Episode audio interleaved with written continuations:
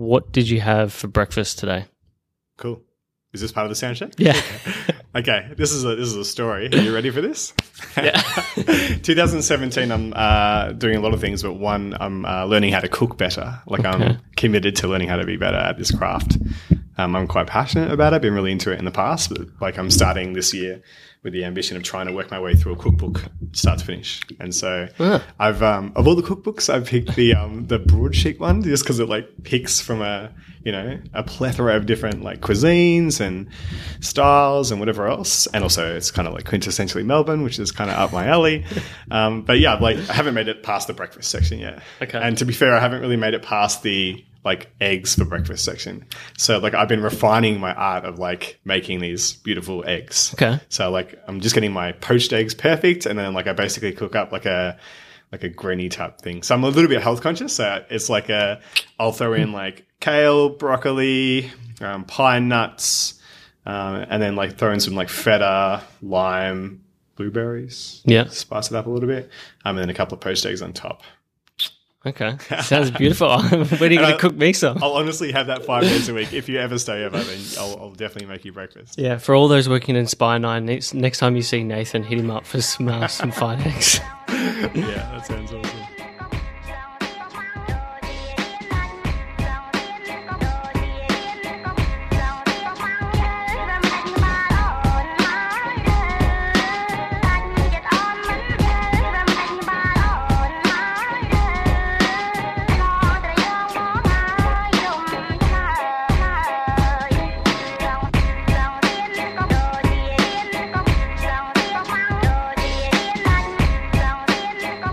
Welcome to the Uncommon Podcast, and I'm your host, Jordan Michaelides. We interview unique individuals and investigate interesting topics, helping you to build the uncommon sense crucial to increasing performance. Our guests have included venture capitalists, strength coaches, human rights lawyers, chefs, restaurateurs, and spoken word poets, just to name a few. And we're really inspired by the likes of Joe Rogan, Tim Ferriss, and Charlie Munger, who I think Charlie in particular has influenced us, always emphasizing that building worldly wisdom or that uncommon sense is critical for your growth as an as an individual. If you want to learn more about these previous guests, you can head to neuralle.com slash podcast, N-E-U-R-A-L-L-E dot com slash podcast. If you like this episode, make sure you leave us a review. It's really important for us to grow our community, and those reviews are crucial to that.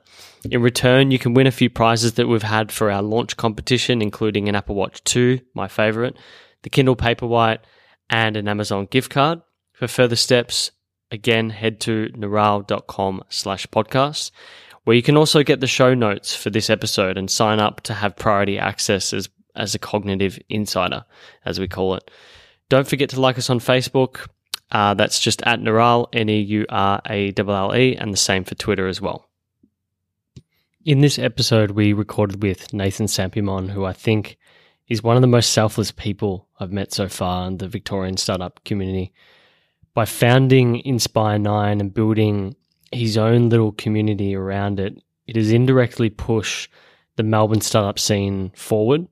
It's forced, uh, I know from going to these events myself at Inspire Nine, I think it's forced many wannabe entrepreneurs or geeks into hobbies or businesses they would just never have thought of doing if they were sitting at home. Um, his work as one of the founders of Angel Cube only supported the community further and we're sure that we'll see even better and greater things from Dream Factory and Tribes as it starts to flourish.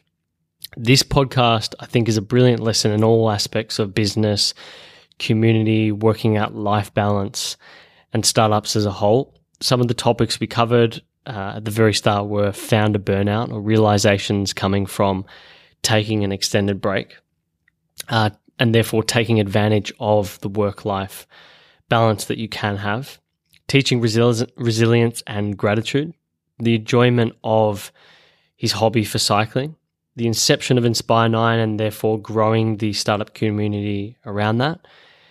We talked about what he would do if he had the opportunity to plan out the city of Melbourne and foster a better community that way, what the Tribes app actually is, and then what he looks for in investments when he invests in startups. So I think, as I said, this is a really good episode for understanding more about business, community, life balance, and startups. So, without any further ado, please enjoy this conversation with Nathan Sampimon. Well, we're live then.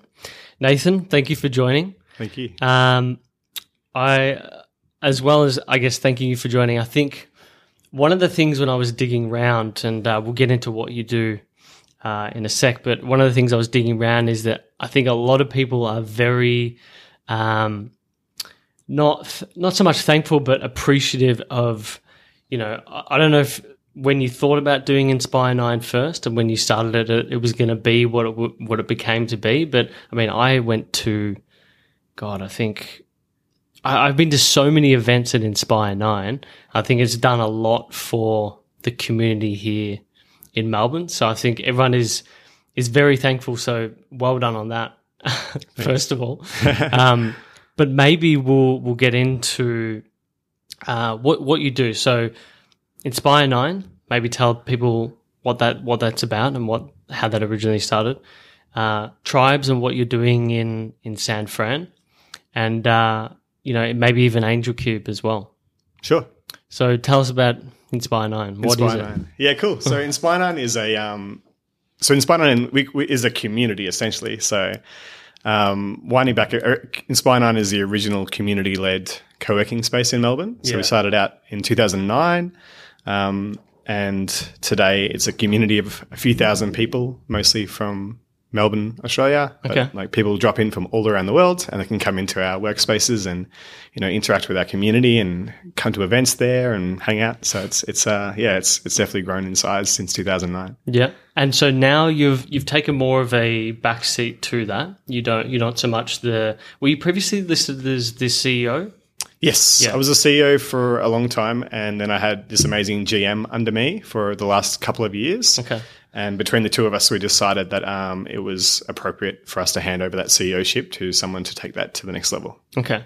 And so you've you've taken a backseat there, still involved obviously.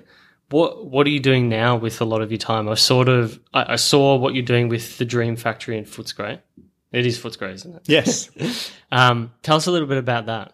Yep. Uh, so yeah, the Dream Factory is our new co-working space Okay. over in in Footscray, like you say. So Inspire Nine previously has had its roots deeply root, deeply planted in in the east side of Melbourne, in, in Richmond. So we've been from Cremorne through to Richmond, and then we expanded into another uh, level of the of the floor right. over in Richmond. Yeah. So across the two floor spaces, level one and level three, uh, in Stewart Street in Richmond, um, there's around about 1,400, 1,500 square meters of, Yeah. of space. And that's been fantastic. Like we have these two levels. So the bottom level is our open, accessible community co-working space where anyone can come in. They can sort of interact uh, with our community, Okay. come in for events. Uh, it's like very, very entry level when it comes to like exploring entrepreneurship. You know, in, enjoying startups. If you've got an idea and you want to turn it into into something big and take that first step, then level one's for you. Level three is this sort of next stage startup space Okay, so leveling up. leveling up.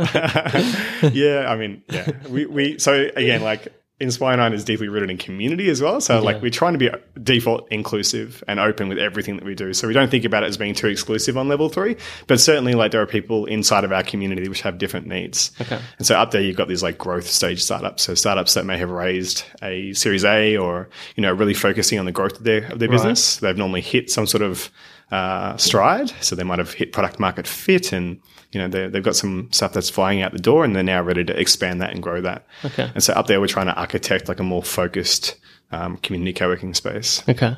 So you got this mix of like a few different groups. So we have like growth stage Melbourne based or Australian based startups. We have uh, la- larger companies, the likes of like your Silicon Valley unicorns that come over and have a, a presence here in uh, either Melbourne, Australia or APAC. Right. And the likes of your Stripes, Etsy's, Eventbrites, those kinds of companies. Okay. And then also high potential founders. So founders who might have left their previous startup, either exited or um, have been acquired and are looking for their next venture and just need a place to to come in and be in that rich environment.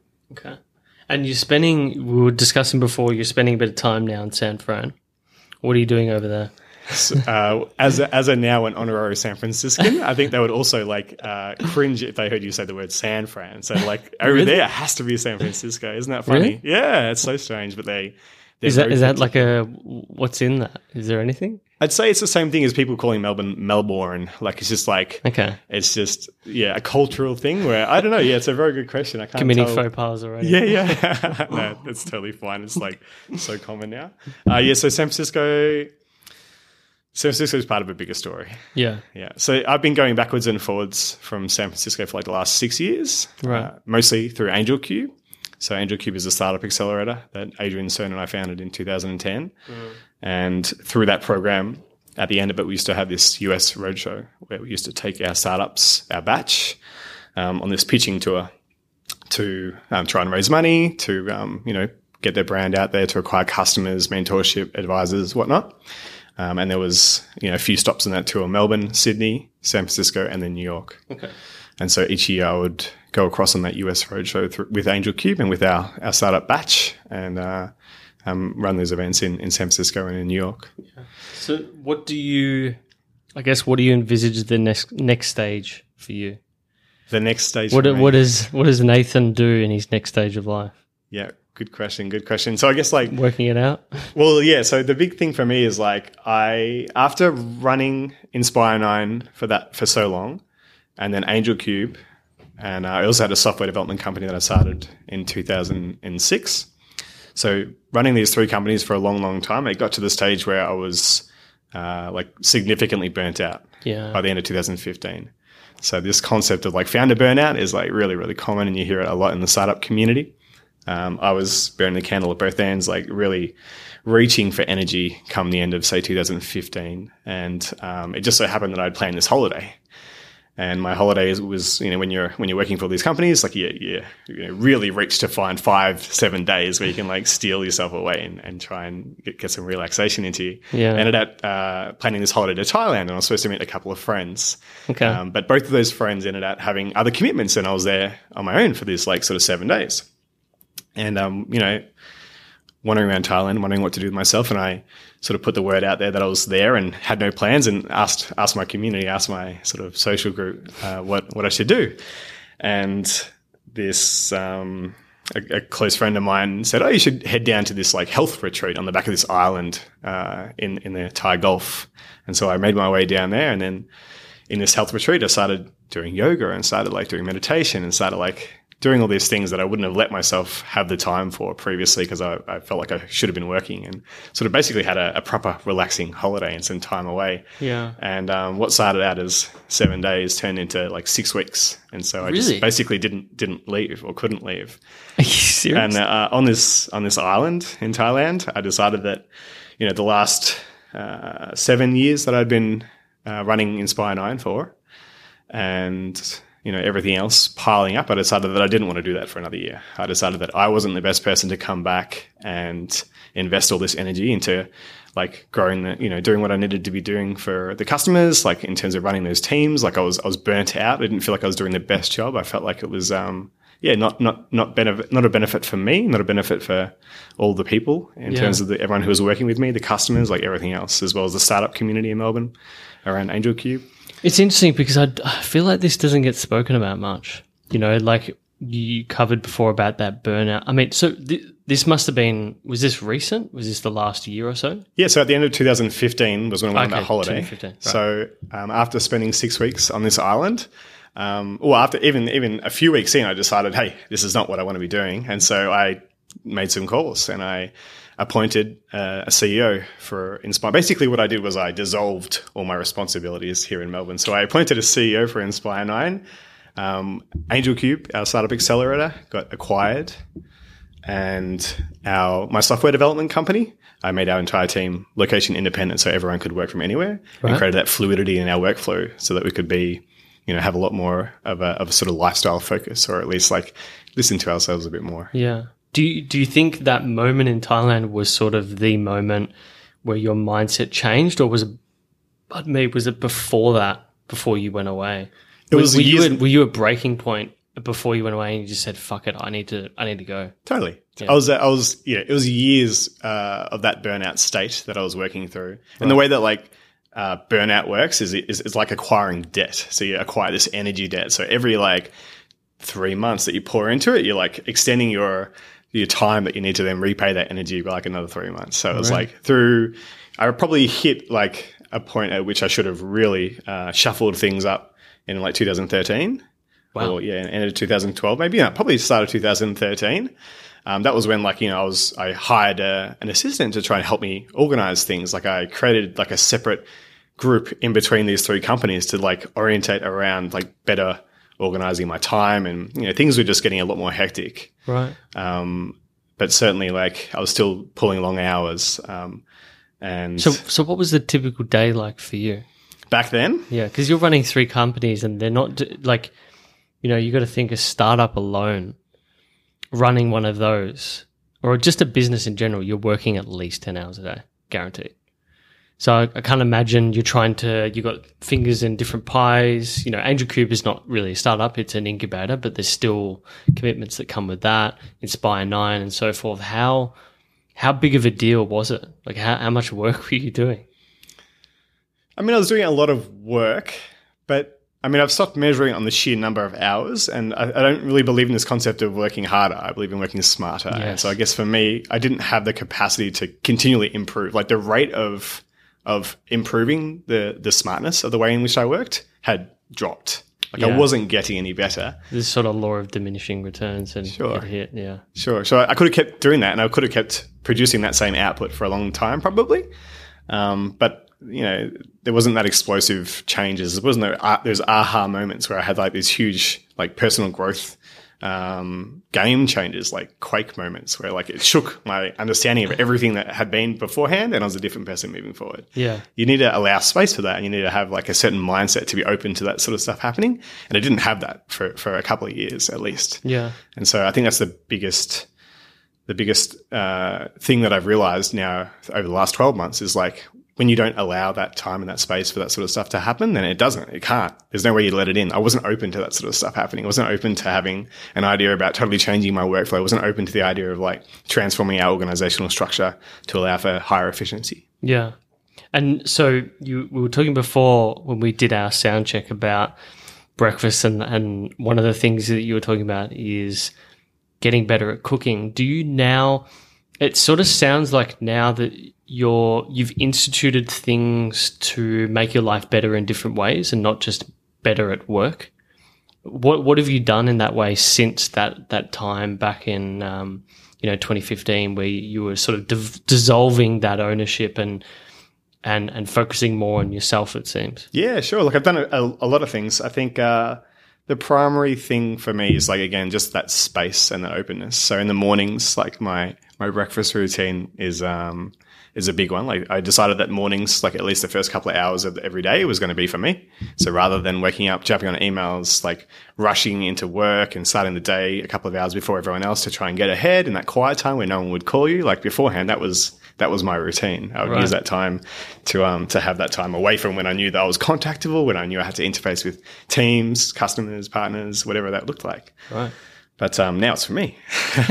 so now I get to get up and like do a couple of hours of whatever. So it normally it looks like some yoga practice, Okay. um, maybe like a gratitude ritual. Yeah. Uh, I'll cook a decent breakfast. Like I'll you know purposely cook like a, a forty five minute one hour breakfast every morning. Nice. Yeah. And so, with with the gratitude um, sort of uh, system that you're using, are you journaling or are you just sitting there through med- meditation? Or probably a bit more of a meditative thing. The way I think about it is like I feel like everyone in their life should be a salesperson at some stage. Everyone in their life should be in hospitality so that you learn these like quintessential traits of those industries. Like with a salesperson, you see, you hear so many no's that you learn to have to like pep yourself up and you have to say, Hey, you know, I'm going to, I'm to be okay today. Things are going to go really, really well. Like the world's not okay. If I hit the no, I'm just going to keep fighting for that yes. Like, and that mentality I think is like really kind of healthy in terms of like being able to, um, strive, like define what it is that you want for one thing, strive for that thing, and like be okay with like all these knockbacks and hard hits that come along the way.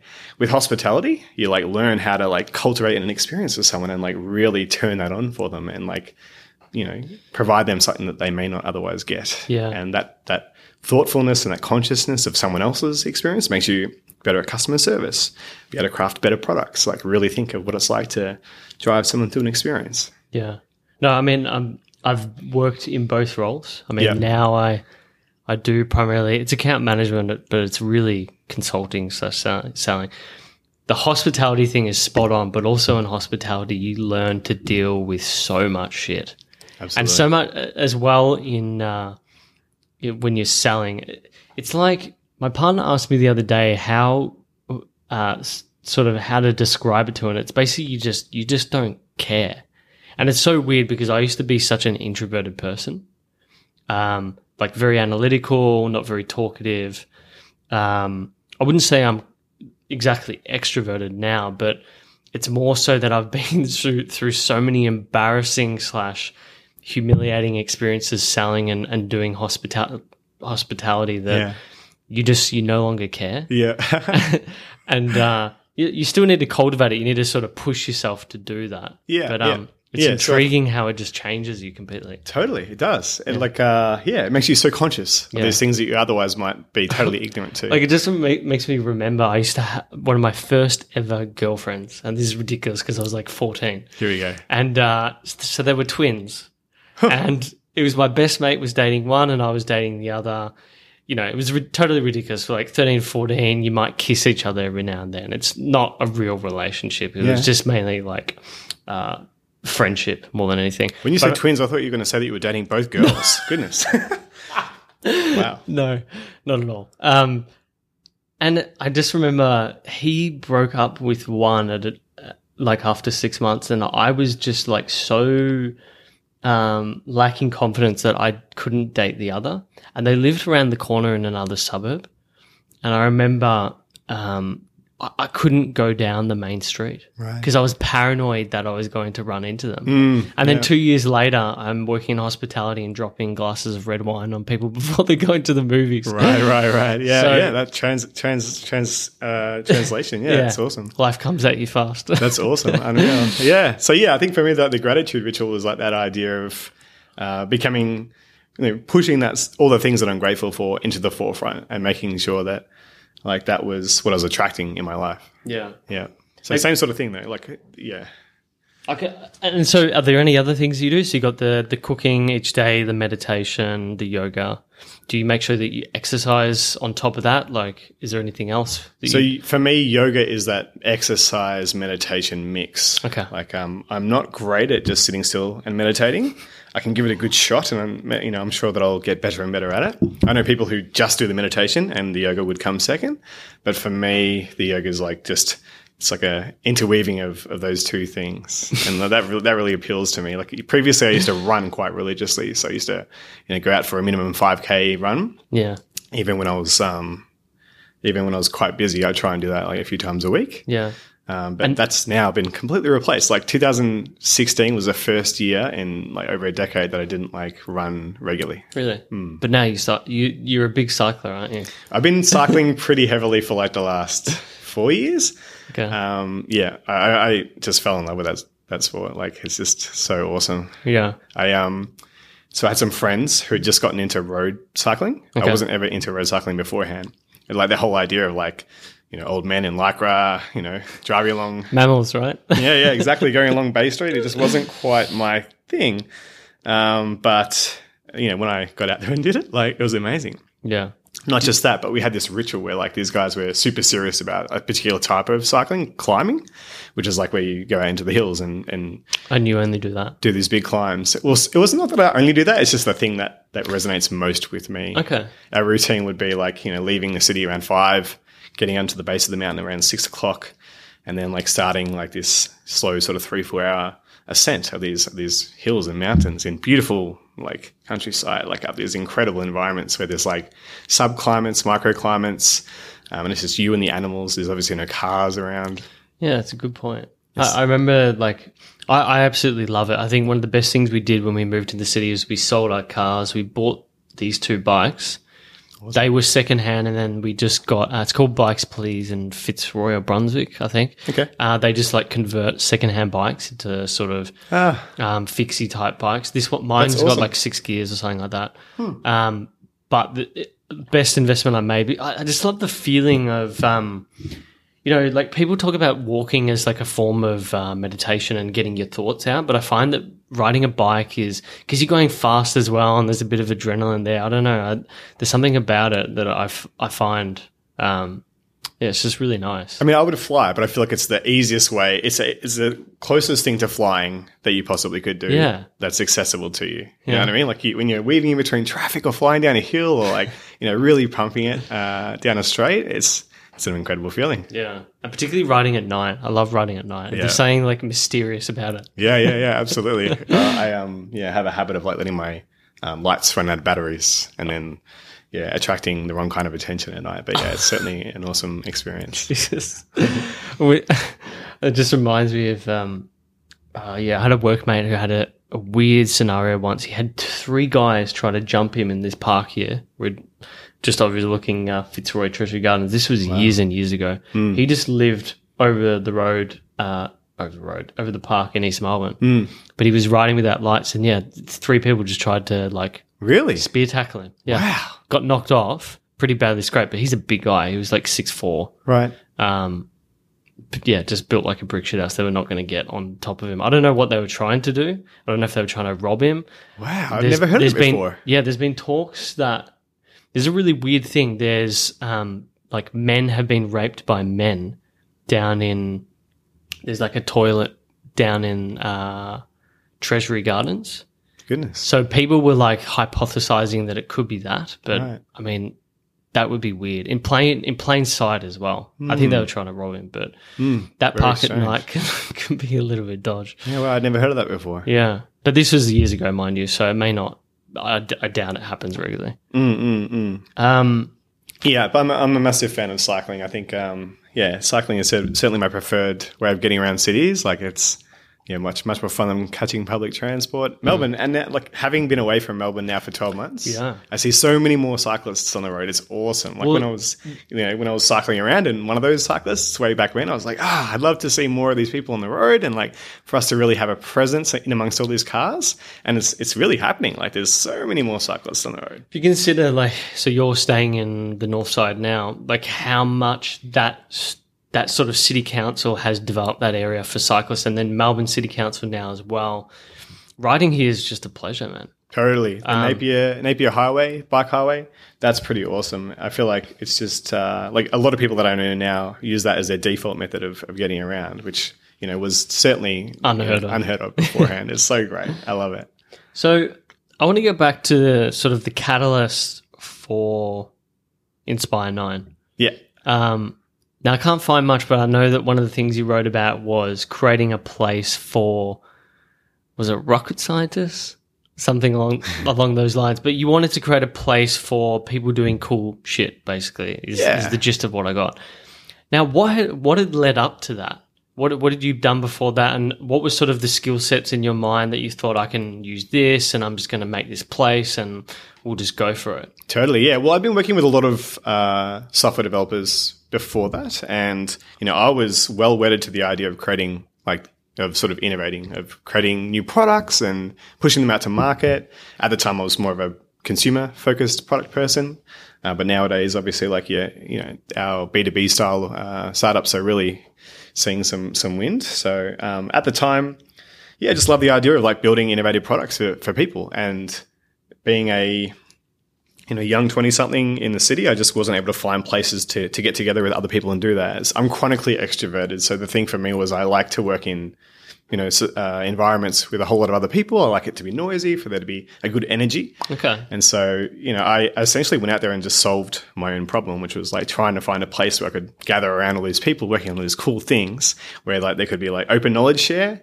Um, also coming from like a software development background, I am, you know, wedded to this idea of open source and Yeah. this, you know, concept of rather than having proprietary information that you hug and keep, keep confined to your own, uh, organization or whatever um, putting it, putting an idea out there for other people to iterate on, and you know, using the the betterment of the masses. You know, we're better together. This whole idea of everyone contributing a little bit, and it gradually getting better and better and better. Yeah. and it just transforms. Like, I mean, it's, totally transformed technology. It's totally transformed, of course, yeah. software development because there's these open source libraries which are now so mature and so well thought through as a result of having all these people touch the code base and make minor improvements all over the place. Oh, definitely. Um, so that idea, I really wanted to translate into like a work community. Um, what else was there? Like, yeah, open knowledge sharing, like a, a, a place where people could share their, their failures and like what they what they learnt. So for me, I had some things. I, I came out of university and decided that the first thing I was going to do was sort of start a company. at the time, yeah, at the time, I really wanted to do um, something in the social good space, in the social impact space, to do with technology affecting a wide you know group of people, like having you know monumental impact. And I think the first I realized that that wasn't going to be the primary thing that I could do because I needed to to put some food into my mouth. So I went out there and, and started to do some client work and consult for uh, for for companies. And basically, my first large scale project that I ever did um, went not so great. I applied all the things that I'd learned at university in terms of like you know, this sort of waterfall approach to project management. So creating specification documents and defining scope and moving through this period of um, of sort of you know, project start to finish to handover. Mm-hmm. And it just failed me like that. Um, I wasn't able to accurately contain the scope to the point where they were comfortable with it. And they kept asking for more and more and so eager to please and young and, you know, without having known any better. I, um, I felt as though that, that burden was on me and the onus was on me to, to make that happen and to sort of meet their needs. So I kept pushing out deadlines and trying to include more in that scope and desperate to try and keep the costing, you know, locked in and um, it ended up going really, really badly. And I had this like huge epiphany. And um, in searching for solutions to that, I came across all these amazing technologies and, and methodologies when it came to projects like Agile, and you know I, that that eventually led to me finding Ruby, oh, okay. which is a software programming language which. Um, at that time, um, was great for this rapid prototyping, great for like fast development, and allowed me to move more like all I wanted was something that would move at the pace of learning. So I could learn something, and I really wanted something that would like I could execute something at a, at a similar sort of pace. And what, way, what, were you using before then? What languages probably? I was using what they taught at university, right? So I was using ASP dot. I was using oh, ASP, not even .NET. Fuck. At university, we got taught ASP Classic, right? And so I walked out of university with like, you know, this specification documents under one arm, and you know uh, what were we using like Microsoft databases and um, Microsoft coding infrastructure under the other arm, and said, "Cool, I guess university has equipped me to go out there and." build some stuff in the world. And sure enough, like the minute that I walked out the door, all these technologies were completely defunct. Mm. And yeah, I, there's no way. Like they, I think Microsoft literally stopped supporting uh, some of these tech, some of that tech, like a couple of years after so yeah, it was super frustrating. I found myself, I mean, it was frustrating, but what I learned was like, okay, I don't need that. I can teach myself um, how to how to learn. I can teach myself what these new technologies can do for me. I can become a continual learner. So through teaching myself Ruby and learning how to implement it on all these new projects that, that we were working on. Um, the idea of, you know, of me actually like learning how to code on the job and how to um, develop the technologies moving forward to be ahead of the game um, was was was solidly embedded. And there was this whole community of people doing something similar. If you're a Ruby developer, yeah. you know that you have to keep on the pulse of what's happening at the edge of of, of software because the minute that you stop, you, you get left behind. Um, especially in in Ruby, there's this culture of like um, of, of sort of leaving behind legacy in favor of what's better. Now, what's better is a little bit contextual, a little bit opinionated sometimes. Yeah. But certainly, like, they've bred a culture where it's like, no, no, we found out that this is the better way of doing things. And we're, it's not that we're going to keep supporting 10 years of legacy that we've held behind. We're going to try and push everyone onto this new thing as soon as possible. And so as a developer in that environment, you have to continually A, learn and B, be prepared to like uphold your total, you know, all your infrastructure and shift that across. Right. And obviously that's a lot easier when you're a lighter, more nimble startup than it is when you're, you know, you're a few a years in or whatever else or yeah. a massive company. Yeah. So there's, you know, big consequences to that. But, um, the general vibe is that if you're on the edge, then you'll keep moving with the edge. Okay.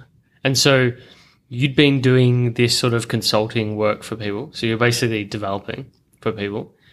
Uh, when did it get yeah. to the point where you were like, I need to create a co working space? what you're saying that's not a logical progression no no that's a, that's a good question yeah i mean yeah along like having had that learning um, there was something in me i suppose i've always been relatively community focused and i love this idea of like um, you know, like sharing our learnings and all of us together and, you know, empowering a community. And I wanted to pass on those learnings. I was like, whoa, I've had a horrible time trying to mediate all these risks and uh, trying to, you know, apply what I learned at university. I, I became sort of anti-establishment because I'm like, these huge institutions have like guided me to this point where I felt like I should be able to implement the, these ideas and this learning to to build something for myself. Uh, but that wasn't the case, and so I turned to the people. I turned to like community and thought, okay, well, what does it look like at the edge? What does it look like to do this um, well? And I found like all these people who are building technologies who are open to like agile um, methodologies. So I mentioned the the deviation from what I'd learned at uni um, to a better methodology in my mind was was agile. So agile would have had this iterative approach to to that mistake that I spoke about, Right. um, where I could have learnt early on and responded to change more so than like trying to build to a spec end to end. and go back and fix it. Yeah, exactly. We could have like continually developed both mine and the client's understanding around what we were building as we learnt more, as it as you know product was being shipped. Yeah. And so agile um, became like a solution to that problem for me. And like I was seeing it from the rooftops. I wanted everyone to know about agile. Like I'm pretty passionate about that sort of stuff. So if I find something that is like groundbreaking for me, I like want to tell everyone. Yeah. so like I needed people to tell, and I only had my team and my sort of community of people in and around me. So yeah, for me, there were so many opportunities uh, that saw me wanting to build that kind of community, and it wasn't about the space. I didn't want a workspace. I just wanted the community. I just wanted that group of people. Right. Okay. So the goal wasn't to have necessarily a workspace. I'm uh, not a real estate mogul by any means. I'm, uh, I'm like, yeah, I like love being in that community environment with all these people bumping heads with that electric energy in the air. Yeah. So how did how did you put it all together? Did you you had a few people you knew, and you're like, all right, I'm just going to go find space. Yeah, yeah. So like in 2008, 2007, 2008, I feel like Melbourne really started to come together as a community in itself. Twitter was going really well. There were Twitter meetups. There were um, these small conferences and unconferences that were happening where like all these like bright sort of people who are progressive and outside of these larger institutions. Again, this is like my anti-establishment type phase. So people who are like on the edge were like coming together and, and all these communities were being formed. Um, people who could thrive without structure, people who could, you know, but these were my kind of people, right? Um, they were like pioneering outside, they were leading basically. And, you know, they were popping up in places like Trampoline, which was this unconference put on by some Melbourneites. Okay. It was like the first unconference uh, of its type in Melbourne. It was like a coming together of all these ideas. Think like a, a mini TED that's like totally peer driven, so totally attendee driven. Uh, you could come and share what you're passionate about. And oftentimes the kinds of people who would be attracted to these conferences were attracted about some pretty awesome, sophisticated, big ideas. Right. Um, so this sort of stuff would have us buzzing. And then by the end of the conference, everyone would be like, on a high and like asking, oh, where can I get more of this? And then the conference would end, and then everyone would have a drink and say goodbye, and you know, have to wait until the next one. Dissipate. yeah, and so you know, through all these sorts of experiences, I had this idea of like grabbing that energy and continuing that on a day to day thing. I'm like quite an altruist, so I was like, why can't we just have this all the time? Right. Yeah, so yeah, hence the co-working space started. Started just to uh, invite in my sort of personal group of friends and people from these conferences. Um, at the time, our consultancy was growing, and so I started to um, you know invite the people who we were um, employing within the consultancy or contracting into our consultancy to sort of stick around in between projects. Okay. Um, and so little by little, our, our community grew. Right. And um, God, there's so much I want to ask. When did you go? Did you ever like? You obviously had read about co-working because I'm assuming because the US is generally ahead, ahead by a few years. Had you read about co-working spaces before? No, I hadn't read about co-working spaces. I didn't know that it was called a co-working space at the time. Right. But you know, a few months in, um, I, I sort of did my research and started to look around at what this concept was. And um, you know, in Melbourne, there was other spaces that were like share spaces where you could rent desks. Okay. Um, there was a group called J Tribe, who are Yeah. a uh, mobile software consultancy, Yeah. and they had this, you know, sort of a, a space where um, Envato, the early Envato team, were actually based inside that space. Ah, really? Yeah. Um, so yeah, there was that kind of thing happening, but it wasn't happening to the point where it was like community oriented. It wasn't like about cultivating, you know, it was more like a shared officey type environment. Yeah. And when was the moment when you went? I'm. This is actually a business in and of itself. Yeah, it was- wasn't for a while. so for the early stages, I was uh, really focused on it becoming people oriented, community oriented. So like we didn't charge people for like the first six, 12 months. Right. Because um, in my mind, it was all about, it was about feasibility. Could this actually thrive as a, as a people oriented thing? Could it be a community? Um, and so, yeah, I was desperate to try and make it open and inclusive and have people feel comfortable with it because I knew that it was a bit of an edgy, like it wasn't something that was like mainstream that people might have learnt about or heard about. There were other co-working spaces. So the one the ones that were around at that time that were sort of the go-tos. There was one in um, Philadelphia called Indy Hall. Okay. And the main one that I was really focused on was in San Francisco called Citizen Space. Right.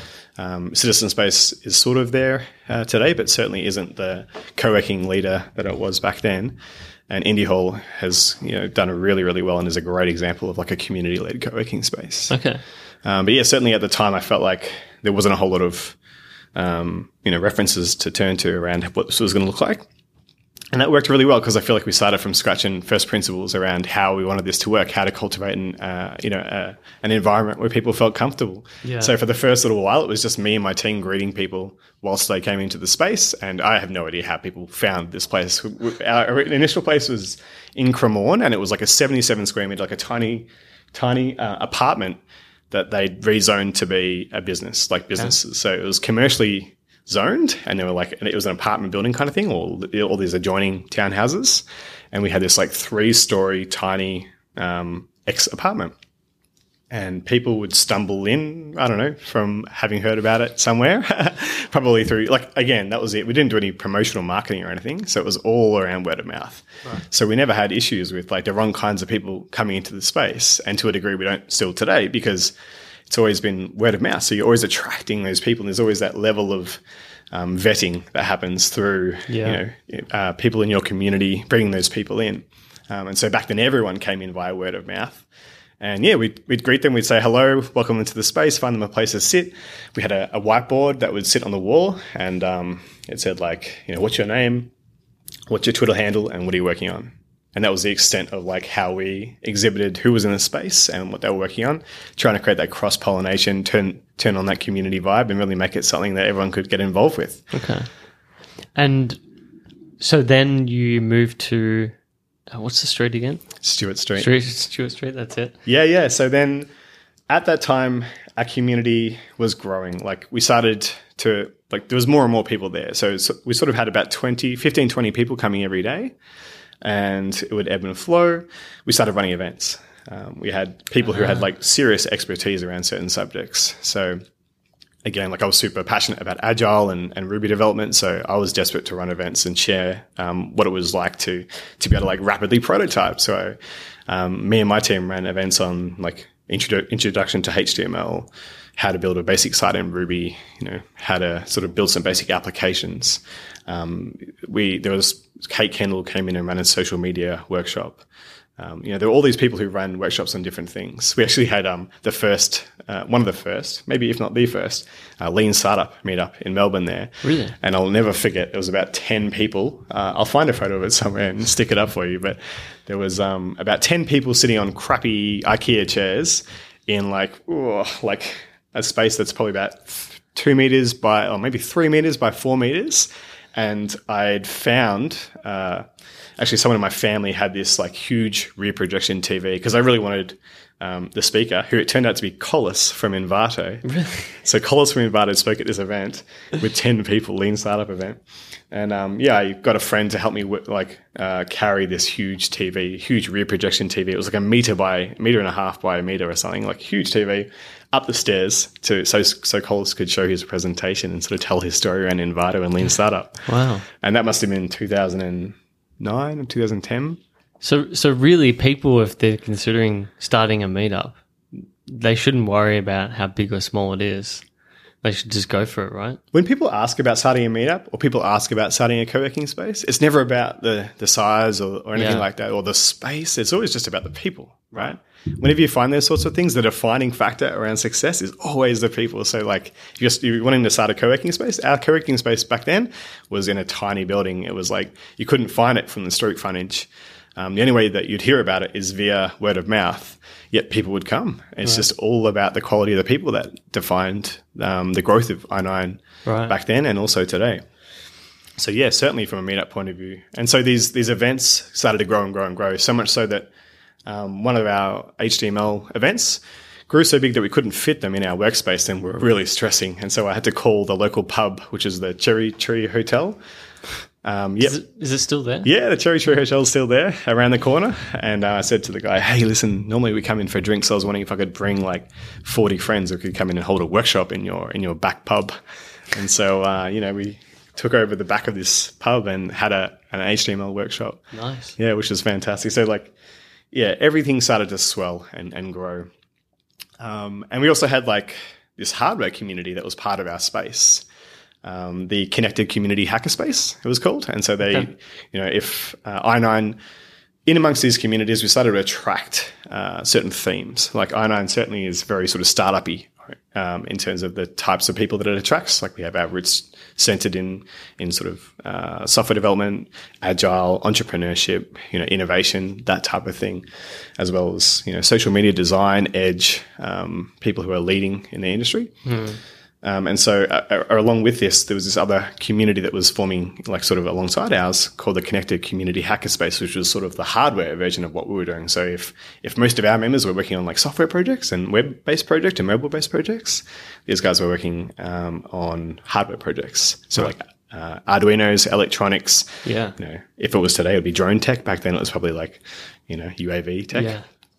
And so, um, yeah, I was really passionate about trying to bring together these communities and have the one space where, you know, uh, all these innovators could sort of come together. And it's working. Yeah. Yeah. And so I looked for a space that was like half co working software type and half hardware. So, like with the hardware requirements, with the software requirements, you're talking about like carpets, quiet space, cool, maybe um, some light music, you know, uh, long desks and whatever else with your with your power. In the hardware space, you talk about concrete floors. We can have heavy machinery and, and do like have sparks flying out from oxy welders and ventilation for electronics. So Yeah. all that sort of jazz. So there was two distinct needs there, sets of needs. And I searched and searched and searched to try and find a space that met both or had two separate areas. And um, in the end, I found this beautiful place on Stewart Street Right. that had a, you know, the, the bottom level, which was like concrete flooring, and then level one, which was, you know, had these 200 year old Tasmanian pine floors and, you know, was an open warehouse that was, you know, it was, at the time, it was disgusting. It was like, Really? oh, Well, floors- hang on. but wh- wh- What's the company that was originally there? Like the old, like years ago, because it's like a heritage bu- building, is it? Yeah, yeah. So it's the Australian Knitting Mill buil- building. it. Yeah, yeah, yeah. it hadn't been like used by them for decades and decades. Yeah. And at that time, the landlord was using our level as as a storage space. About six to seven years before we were there, uh, Red Bull had a pop up um, Red Bull Music Academy there. Okay. So there'd been a little bit of stuff going on, but um, not for a long, long time. So it was dusty, it was dirty, there was no fit out at all. Like there were these horrible coloured uh, pylons that um, held up the roof. It was just a, a mess. And so um, I saw this place and thought, I can turn this mess into something awesome. I love this idea. So did you get in there and you thought, right, I could really do something with this? Uh, I've always had this romantic vision of like renovating a warehouse. When me, when I was Same. I don't know why I did the same. Really, you see so- it in movies and, totally and whatnot. I think we must have seen the movies. Like as kids, as um, you know, in high school, me and my mates used to sit around drinking coffee, drinking way too many lattes, and um, you know, ideate, like talk about ideas and just talk rubbish. Uh, but certainly, like you know, in our rubbish ideas and patterns started to form, and we always had this idea of like renovating a warehouse and all living in this warehouse. And so for me, I think plant, that planted a seed, and I saw this and thought this would be an awesome place for you know a clubhouse or like for a, for a co-working space for a space where innovators could come and and there would be I love this idea of also breathing new life into an old building. So the Australian Knitting Mill is like this, you know, it's branded all on the outside. It's this old, old building. Yeah. Um, sort of a relic of Richmond in a lot of ways. And, you know, to come in and like retrofit, you know, cutting edge, high growth technology startups was like you know, a dream to me. I love that idea of like repurposing the old for the new. And so, um, yeah, uh, at the time, the hardware community was was all onto it. But um, what actually happened was I couldn't get the bottom level across the line in time, and we were being kicked out of our previous place. So I just had to bite the bullet and sign the Just lease. it, yeah. Yeah, so we started out on level one there. And yeah, in the end, um, the connected community hackerspace ended up finding a new home in, in, in Hawthorn. Okay. And so the, the two communities sort of parted at that time. Right. Um, and the reason why I bring that up is because now I'm super thrilled about the idea of having, we have this maker space over in, in the Dream Factory. Yeah. So one thing I'm intrigued by is, uh, you know, why didn't you just think, all right, I'm, I'm going to make another co-working space, but on the southeastern side? Was it that you purposely wanted to do something on that side of the city, or was it more that Melbourne has changed so dramatically in terms of available space that that is the best area to do it? Yeah, good question. So essentially, through my experiences now growing these co-working spaces, like the two co-working spaces uh, that are in in Richmond, Okay. um, I learned a lot about what it makes to have like a thriving co-working space in terms of like community, what you need in terms of sizing, how you make the economics match up, um, how to still keep it community oriented and people oriented, but um, ensure that you have enough like budget for growth and for all the amazing things that that kind of community would want to put into a space, right? And so um, we look, we're looking for a large space. And when you're looking for large floor sizes, there's not a whole lot of areas in Melbourne. I have like a, a whole, I've had like a whole bunch of uh, realestate.com and commercialrealestate.com um, alerts telling me whenever these sorts of buildings come online and to try and find places that are, you know, two, three, four, five thousand square meters. Yeah. Uh, it doesn't come along that, that often. Yeah. And so, yeah, for us, we were looking for the right kind of space that uh, would be in the right area and, you know, where there was going to be community that we could activate and we could bring in and really uh, enable. So Okay. for us, it's not just about this. Like, it's certainly not at all about the space, right? So it's always about the, the community. Right. So, yeah, I, I guess for me, Footscray was super exciting because one, it had the potential to be a new space, a new community.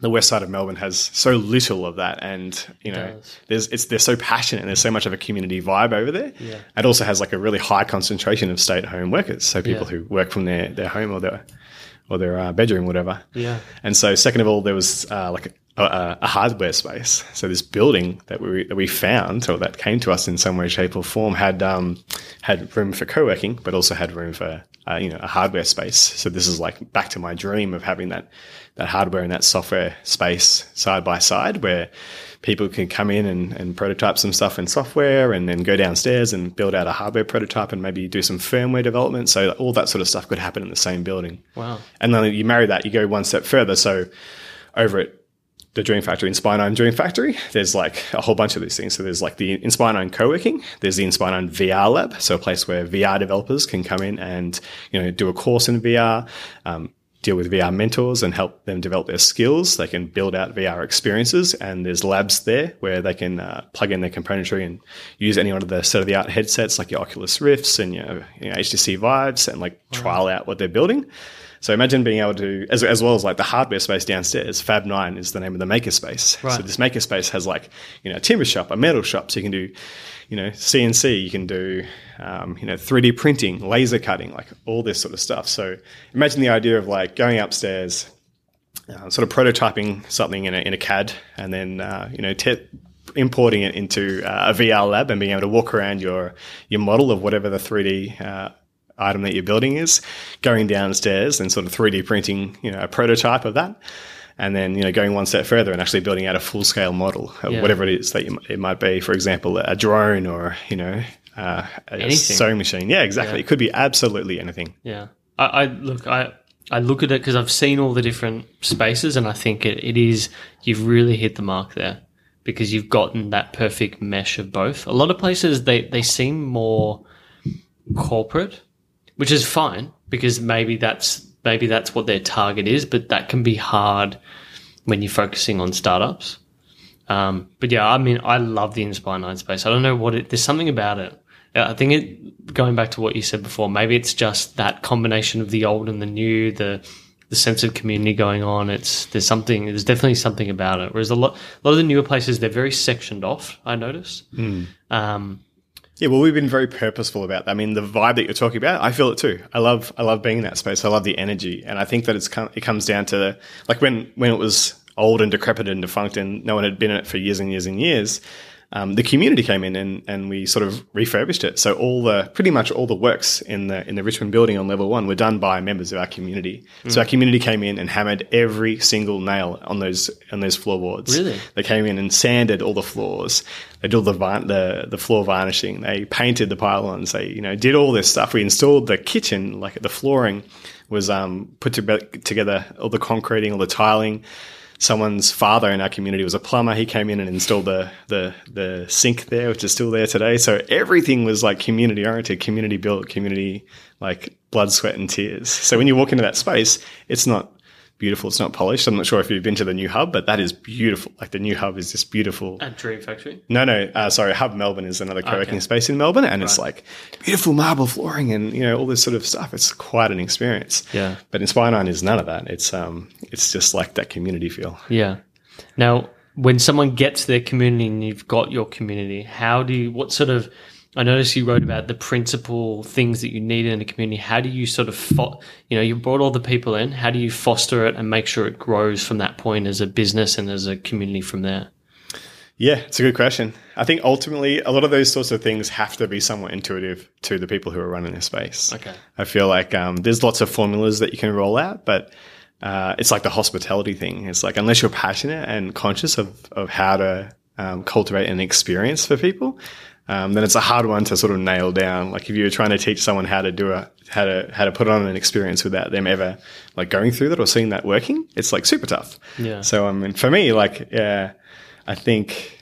Yeah, I think for me it's just like around that passion for for cultivating experiences, and then like little by little throughout our awesome teams that we've had over the last uh, nine, seven years at at Richmond uh, through Inspire Nine, we've just sort of iterated on that and, and transformed that and tried to boil that down to what are the core aspects that make up an awesome community. Do you think that things like events are really crucial to it though? Totally, absolutely. Like events are about for us. Like events is one of our core metrics as a business. So Okay. Inspire Nine actually measure like the amount of connection that we cultivate in our wider community as a core metric of our, of our business. So we ensure that we're connecting with our community, mobilizing these new interest groups like your meetups and and all that sort of thing.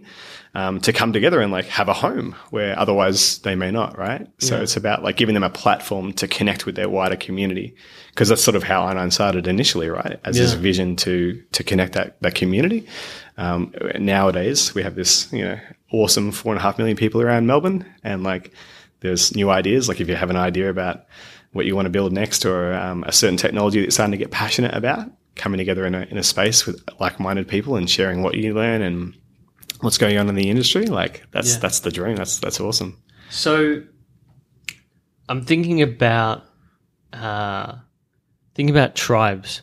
So you've got with Inspire Nine and the other co-working space in Footscray, you you've really created a physical community.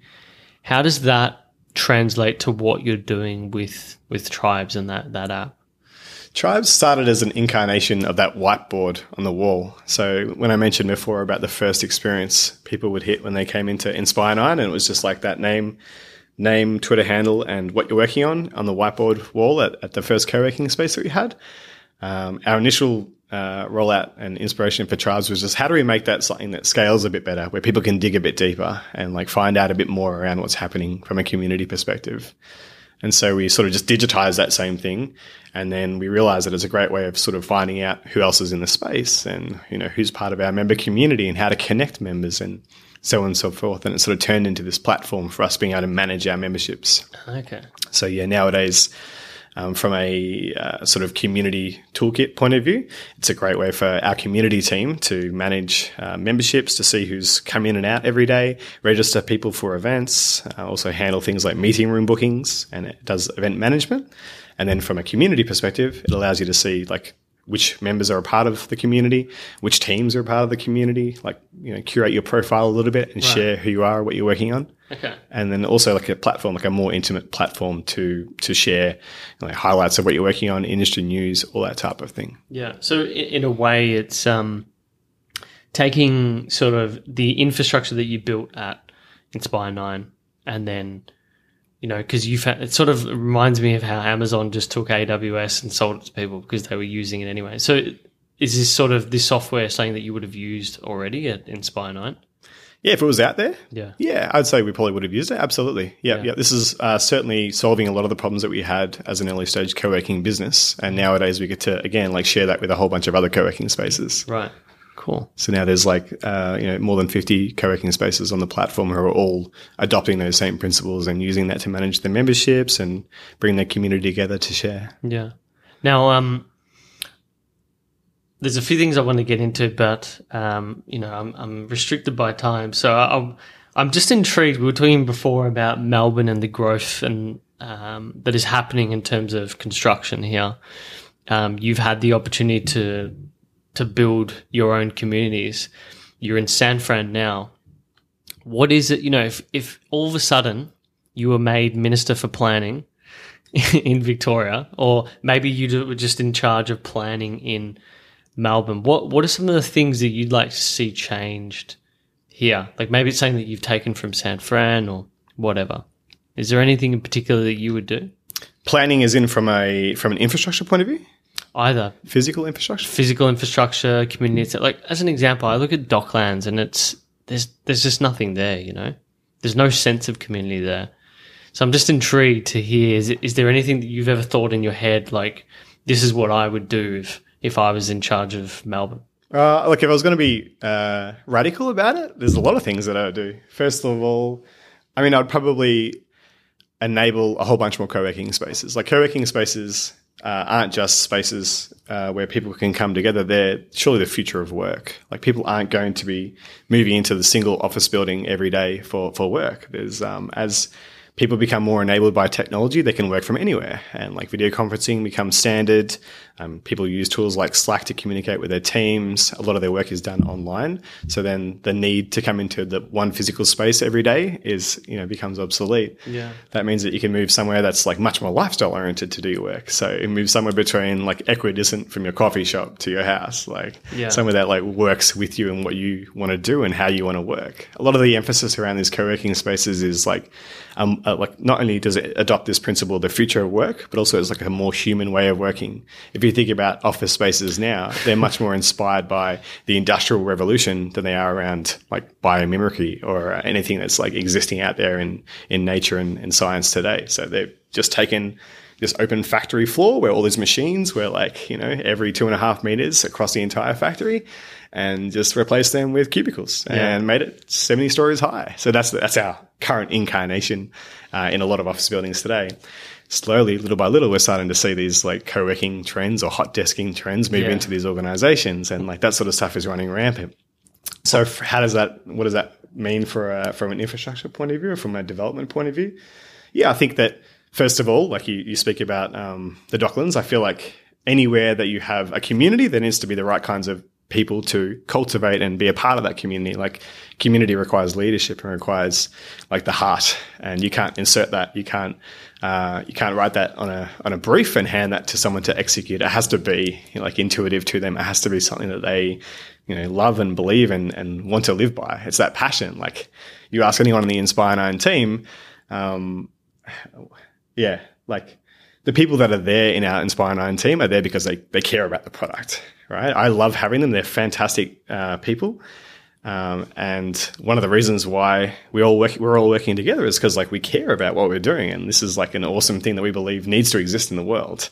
And I feel like that in some sort of way needs to happen inside of all these co-working spaces around. So yeah, what that means is like activating people who are on the ground who care about this sort of stuff and can and can cultivate a community in and around them um, all over the city would be would be a good thing. Yeah. Um, what else would I do? I mean, what else would I do? I'd probably just ban cars. Yeah. I feel like I mean, I'm intri- get- I'm intrigued by that because I mean, obviously, sorry, drive drive drive cars with drivers is what I would ban. Yeah. So like let's get super progressive. Like fast forward in five years, and again, this is like my principles around rapidly pushing for what is edge and not creating much path for legacy.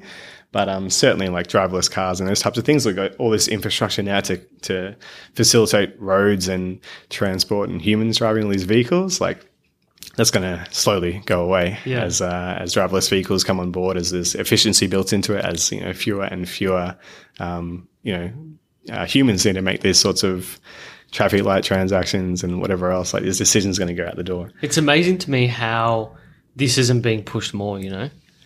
Like, you got to think uh, the focus is on how many people will be killed by autonomous vehicles, and it's not a focus on how many people won't be killed.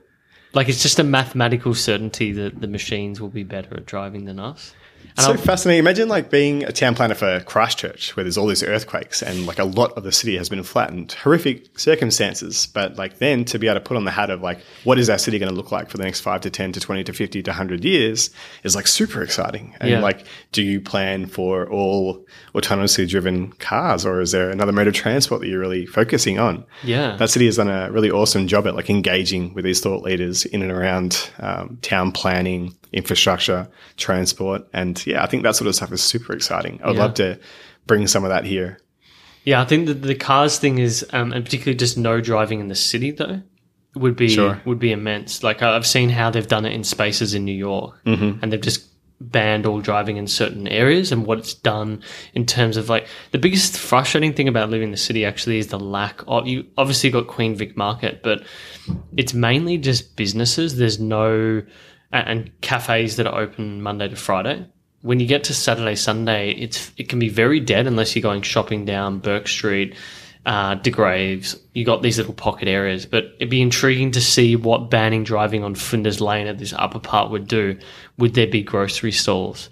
How would that change that little strip, and, and what sort of economy or business would that create? Absolutely. I mean, we have such a like cars are still a you know a big part of the, the lives of so many Australians. So I think, especially in Victorians and Melbourne's Melbourneites. So I feel like we'd still you know there'd need to be parking infrastructure for these people to drive from their you know forty five minute commute into the city and then park and, and sort of do that last mile on public transport and come in and, and have a you know a heavily uh, sort of enabled public transport system that would ha- allow them to be able to cart around the city. And there's so much, uh, so much, you know, enhancement that can be made to our public transport system to make it better. Oh, for sure. Um, but again, that, that would just be, this is, these are my radical ideas. Yeah. I feel like there's a long, long way that we could go in terms of wayfinding, in terms of inf- surfacing information, like personalization. Like if I step onto Flinders Lane, then the first thing that my, that the city should show me is like where the closest like nine out of 10 coffee shops are. Cause that's, that's nine times out of 10 what I'd be looking for. And Yeah. so So the, the, the city itself should be digitally enabled in a way. Absolutely. Yeah. Absolutely. Um, yeah, you sort of think about the way in which you can enable yourself as a human nowadays, like having information at your fingertips, the likes of your smartphones and the computers that we can now jump around and Wi-Fi Wi-Fi with. What does it look like to go that one step further and allow you know the city to sort of start to personalize information towards us? If they know that I'm a thirty-something male. Um, and walking around the city, then maybe they can start to target, you know, even if it's advertising, but maybe inf- informative events in and around the city. Like, tell me something that's happening at the Wheeler Centre. Tell me something that's happening at the, the plenary on Friday night. Like, Yeah. start to surface this information to me in a more customized way, and, and that's going to enhance my experience. Yeah. Queen Vic is about to do this amazing, I saw uh, that. yeah. Well, yeah, amazing transformation of their space, and it's like quite topical and a little bit, little bit, uh, yeah, it's quite interesting. I feel like there's it'd be cool to get the right kinds of people like on board in terms of what that's going to transform into, as Yeah. well as like just conscious of the of the mission and what they're doing. It's going to be interesting to see. I mean, I walked through there the other day. God, it's old. It's very old now. Right. The sheds are very old now. But it's there's something nice about the interior buildings, you know, and being able to keep that and then mesh it with with the new stuff as well. Totally, yeah, I Um, love that. Like I'm at the Queen Vic, yeah, whenever I can, it's my go-to market. we used to go there every weekend and uh, and buy vegetables for everyone in our like little Fitzroy community. So Yeah. yeah, it's it's just an awesome place. When it comes to startups and um, you know investing, you, you've obviously learned a lot over the years. And now Angel Cube uh, is no longer, but you you said before that you still invest in startups. Last Or year, like- yeah, last year I made a couple of investments. Okay. Yeah. Is there anything that you look for in particular? You know, is it only the founder? Is it only the product? What are the things that need to be lined up for you to go, I want to invest in that company? Yeah, I mean, uh, I was talking to a friend of mine about this the other day, and she was shocked to hear me re- reiterate this, like as if it's a it's a, a line of a, of a news article, but not the not the fact. But seriously, like early stage startup investment is just all about the founders. Okay. If you're talking about pre-seed, like you know, ideation phase of uh, of startups, um, you know, a great idea executed badly isn't like a great return on investment. Um, if you have like the right sort of founding team that are going to be able to iterate and learn from the market and uh, sort of learn from the mistakes and uh, yeah, bring together all those collective skill sets. That's the sort of thing that that transforms industries, that disrupts industries, and uh, makes all the difference. And Yeah. so, like, yeah, it's just it's honestly, it's just all about finding that, that that team and those people who can actually, you know, come to the table with the problems and, and solve them and work through them. Do you? But do you ever go when when it comes to product? Do they have to have like a certain amount of? Do they have to have customers? Do they have to have something that that you know is fitting, or that you could play around with to get a better fit? Is there anything when it comes to product that you go? It's got to be. It's got to be this for me to consider it. So I'm a product person, so I really like product. So I guess if you're talking about my personal investments, I enjoy um, like awesome immersive product experiences. And then an awesome immersive product experience with no customers is next to use- useless, right? so certainly that idea of like finding out who your customer is and validating your market is ultimately important. Like it's so, so important. And when I say it's all about the founders, that's the sort of uh, skill set that they need to have. They need to have a sense for how to go and do that market research, to do that customer validation, and to be able to like find that product market fit. Yeah. Do you feel that through these experiences with startups, community, developing, where have you seen cross pollination? You know, what is the one thing that stood out that's that you've applied across each different area? Oh, that's that's a really good question because like for so long I was so confused as to why I was deeply embedded in these three areas. Like I was like hard into software and product development, hard into community and co-working, and hard into like investment and startups. And you know, it took me a little while to step back and sort of look at these areas and talk about where the crossover is and, and what that looks like. But I think there is an element of like, you know, uh, within startups is this sort of uh, this culture of wanting to have like a big impact, of like wanting to transform and enable people, uh, transform culture and enable people. Um, you know, make the world a better place. Like one of the reasons why I love the Inspire Nine community and I love a lot of the reasons why people gather around San Francisco is because it's like a it's like a, a big like self-help group for people who just want to change the world. And i feel like that's true of people who are like altruistic and want to build awesome software. Yeah. and you know you can bring an engineering a software engineering mindset to that whether you're you know a guy or a girl or from melbourne or from you know cape town or you know it could be anywhere. But that a lot of the same values ring true. And then with community co-working um, I feel like that's that's that whole thing coming together. That's like the people aspect of it. I feel like um, when you're if you're a software developer um, building out a wild dream in your bedroom at 17, um, you know, at, at some stage you have ideas to push that out to millions and millions of people, and that's the exciting aspect of it. And I feel like these community co-working spaces are just like another launch pad to have like a bit more dir- uh, of a direct um, feedback loop where you Yeah. can you can affect a few hundred people. There's now uh, 240 odd, 50 odd people in the in the Inspire Nine residencies, and you know a wider community of four or five thousand people. So it's always been about that's sort of your north star, just the impact it has on people directly through having product or creating a community.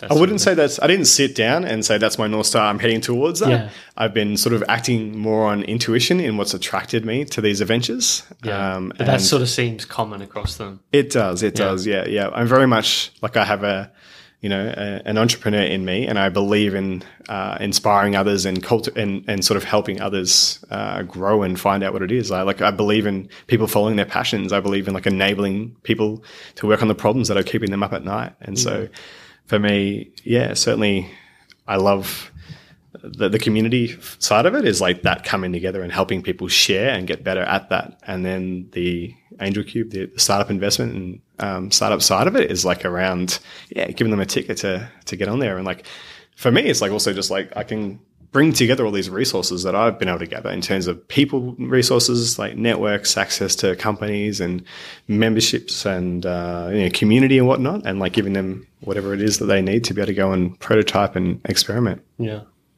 If you had to, if you could go back and do it all over again, what would you change? Hmm. if I could go back and do it all again, what would I change? I mean, it's tempting to say nothing.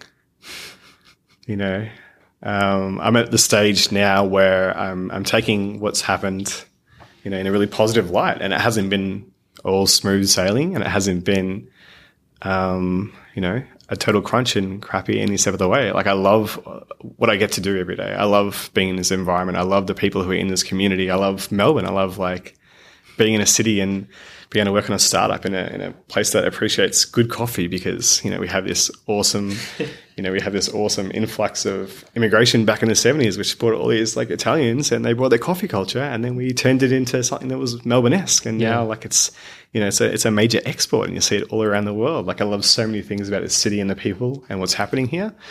And yes, it's early stage and yes, there's lots to come, but, um, and there's huge potential. There's like so many people out there with ideas that are keeping them up at night. There's so many people out there who are like very, very skilled in a certain area, areas that are now becoming more and more in vogue, like AI, like you mentioned, Yeah. like VR, like, you know, cultivating mobile experiences, like thinking about the future of work, the future of business, the future of tech, the future of commerce, all Yeah. this stuff. It's like super exciting.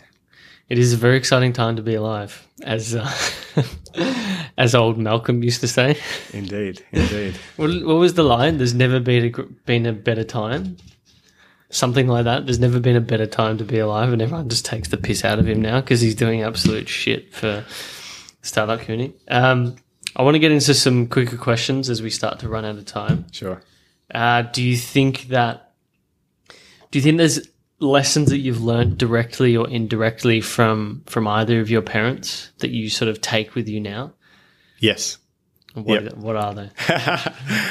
I um was I had a a, lun- a lunch with my mum uh, on the weekend, and she reminded me that I was like desperate not to be my father in some way, shape, or form. He worked at um at Goldman Sachs for you know well it was JBWere for like a lot of his time, and um you know I think maybe yeah maybe it was just like the anti-establishment person in me, or like um you know I, love and admire my father.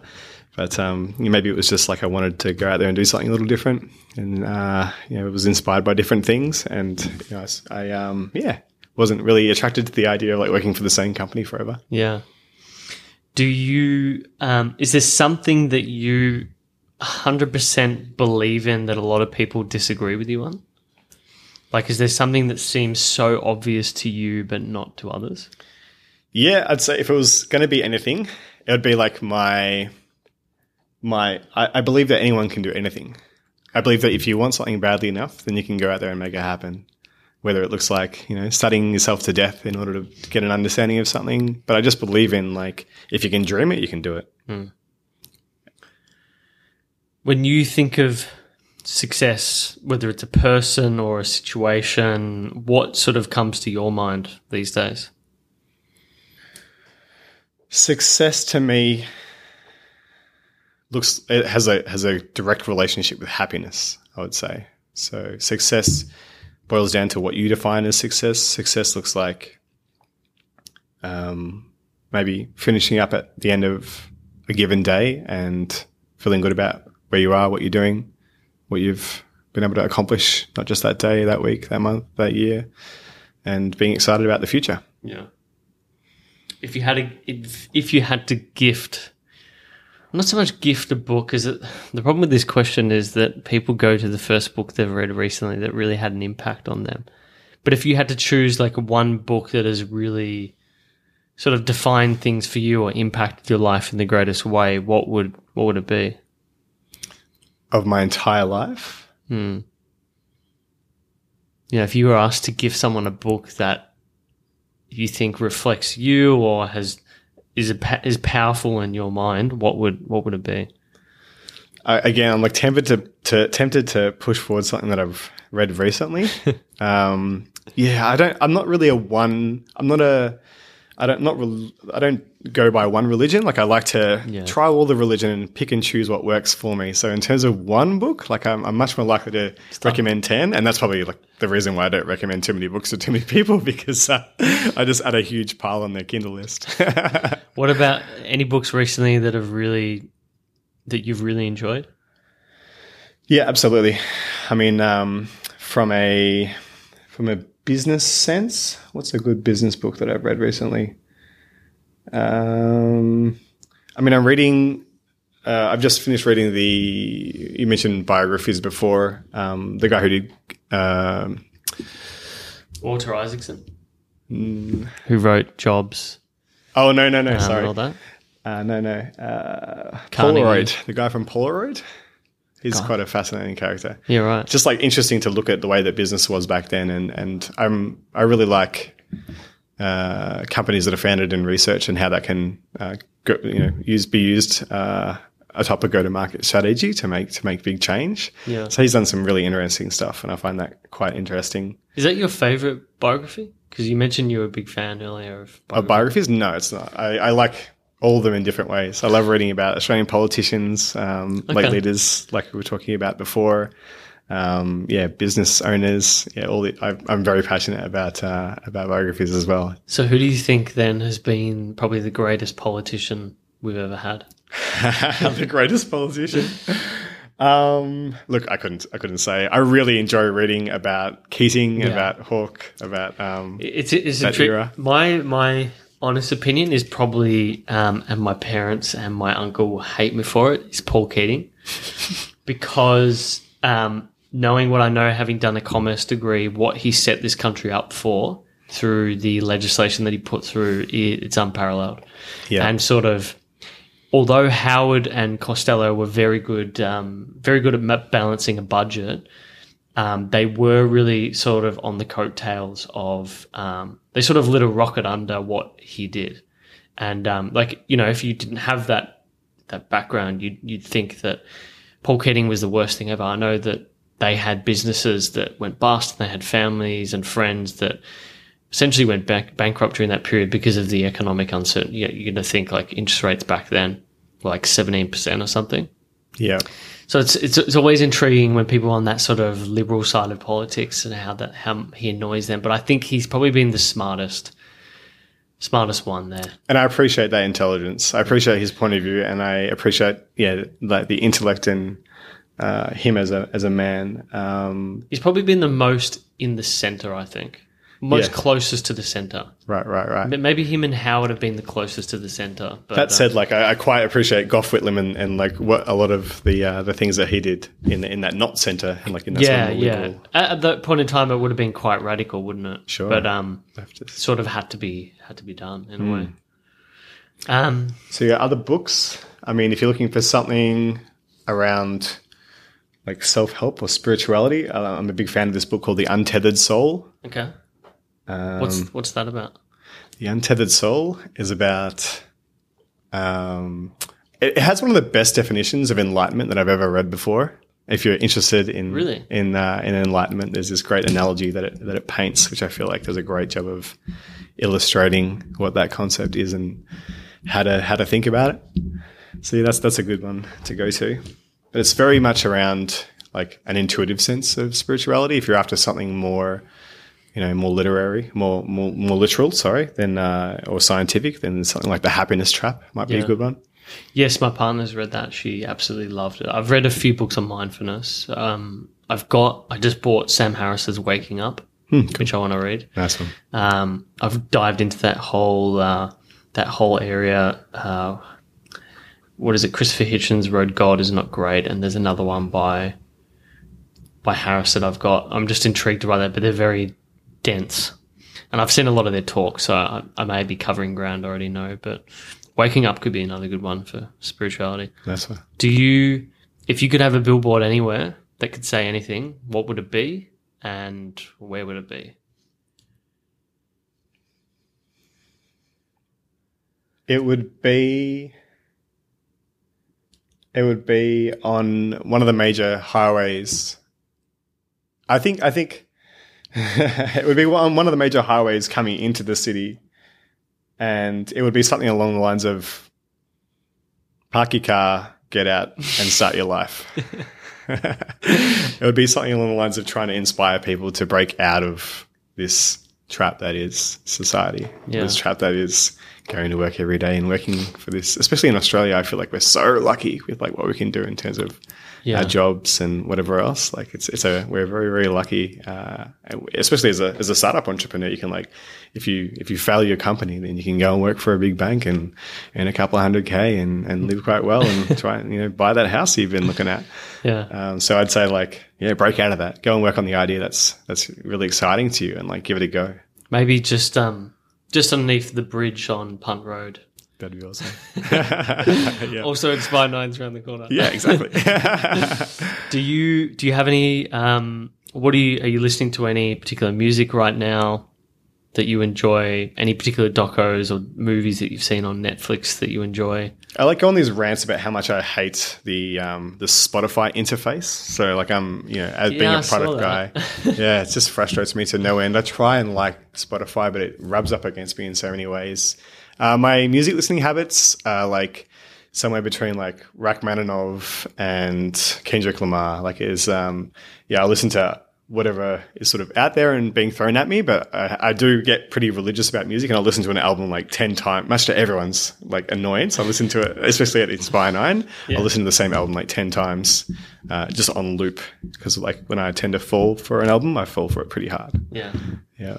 Any particular docos or anything you've watched recently that you've enjoyed? No, nothing comes to mind. I've sort of haven't been doing a lot of watching or consuming uh, in that regard lately. I'm actually more into podcasts at the moment, um, Okay. and it's also Trypod Week, which is like where you try and convince, try and uh, recommend people to jump on the old podcasting bandwagon and, and Oh, really? and yeah, have a go. So yeah, I mean, What have you podcasts- been listening to yeah, lately. Um, so my my favorite, I, I quite like in in the world of fake news. I appreciate things like Science Versus, which go out there and uh, bring a scientific take to a lot of uh, modern issues, whether it be uh, climate change or um, you know organic food or you know anything around that realm. So it's it actually spun off uh, out of a an ABC uh, radio show Okay. and Wendy Zukerman uh, kicked off the Australian ABC stuff, and now uh, she's moved across to uh, in its podcasting form to uh, what's that? Gimlet Media. It's called. Gimlet, that's it. Yeah, they're the so- they're the big boys in They town. are indeed, yeah. So Gimlet have now brought her across. I think she she's a Californian native anyway, uh, but now she's over in New York and, and runs Science Versus. Um, what else do I like? Like I appreciate in the world of uh, of Trump, I appreciate um, sound political opinions from both sides of the of the US spectrum. So I really appreciate listening to the uh, NPR Politics podcast, and I try and get opinions, especially from the Republican perspective, because I'm desperate to better understand what that looks like. So I listen to like the Rubin Report, which um, Yeah, Rubin Report's really good. yeah, I feel like it's good good input. Um, also like geek out a little bit on like love and relationships. So there's a uh, a podcast I think called Relationships or Together maybe. Um, if you're after one from here from from Melbourne uh, around relationships and sex, there's uh, one called All We Cannot Say. Um, yeah, th- those kinds of things interest me as well as like your regulars like your uh, American. This American Life and, Yeah. and whatnot. To add to the political thing, I think um, someone like Phil DeFranco on YouTube is quite good at looking at a problem from both sides and showing how it's reported. I like the Inside Trump thing that, you know, inside.com, they have like a newsletter. Mm, yep. Um, what's been your take on, because, you know, we got whole past the whole thing of um, echo chambers and being stuck in your own little worlds. Now that you're sort of seeing what the, the right, writer side of politics is about, what, what has been your take from it and why, you know, the harsh rejection of someone like Hillary and, and why we're sort of descending into this populist sort of world? Uh, yeah, sure. I mean, I think the, the, the, the major troubling thing is just the idea of like, uh, of being disgusted by the counterpoint of view. So people who are so far left that they can't see right and so far right that they can't see left. I think we need to move past this idea that um, these opinions are invalid or um, inappropriate in some way, shape, or form. Yeah. So just um, having a better, the biggest thing for me has been like truly understanding the roots of some of these decisions and the policies that, that the Republican parties stand behind. Um, you know, who these men and women are and what, what sort of becomes the foundation of their beliefs and what motivates them. Yeah. Um, and honestly, it gives me a bit of reassurance having that understanding. It's it's all scary when you're in like I live in San Francisco, and so being in this blue, blue, blue country surrounded by all these Democrats or Democratic supporters, it's um it creates this illusion that either you know that we're in massive strife and that Exactly. the world is is gonna is gonna break down. But you know when you start to um, back it up a little bit, I can see some of the reasoning behind not necessarily Trump and Trump's policies, but certainly like the Republican Party and why why they do the things that they do and why they stand behind these beliefs. I think um, uh, someone like Sam Harris coined it well, and he's sort of mirrored what a lot of other people have said that the election in itself and what is happening now is really sort of a repudiation of. Uh, it seems to be like far left.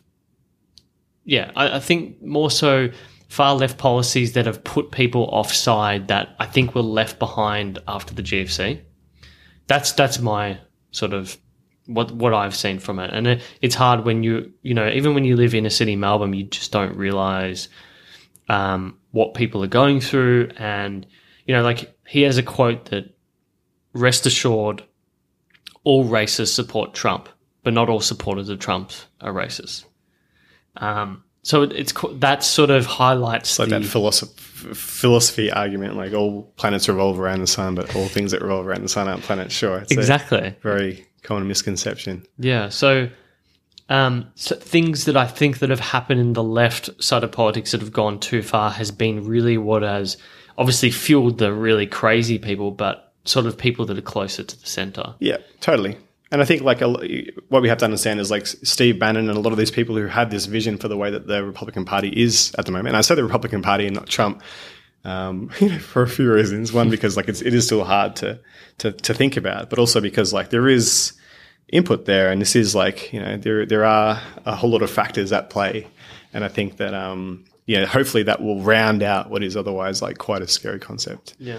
And um, you know, there's there's some true values there behind American culture. American has a very America has a very specific style of, of freedom and of um, you know their, their ideas of governmental bodies and the way in which that plays out is uh, rooted in you know, the Constitution and and Yeah. the values that these people have and that inform the decisions that they're making right now.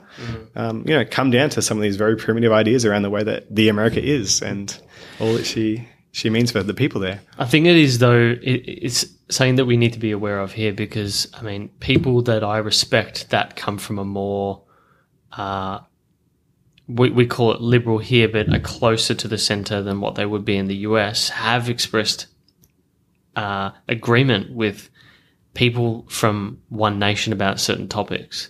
So it's important that we do it now. We have the conversations now and understand why they feel that way.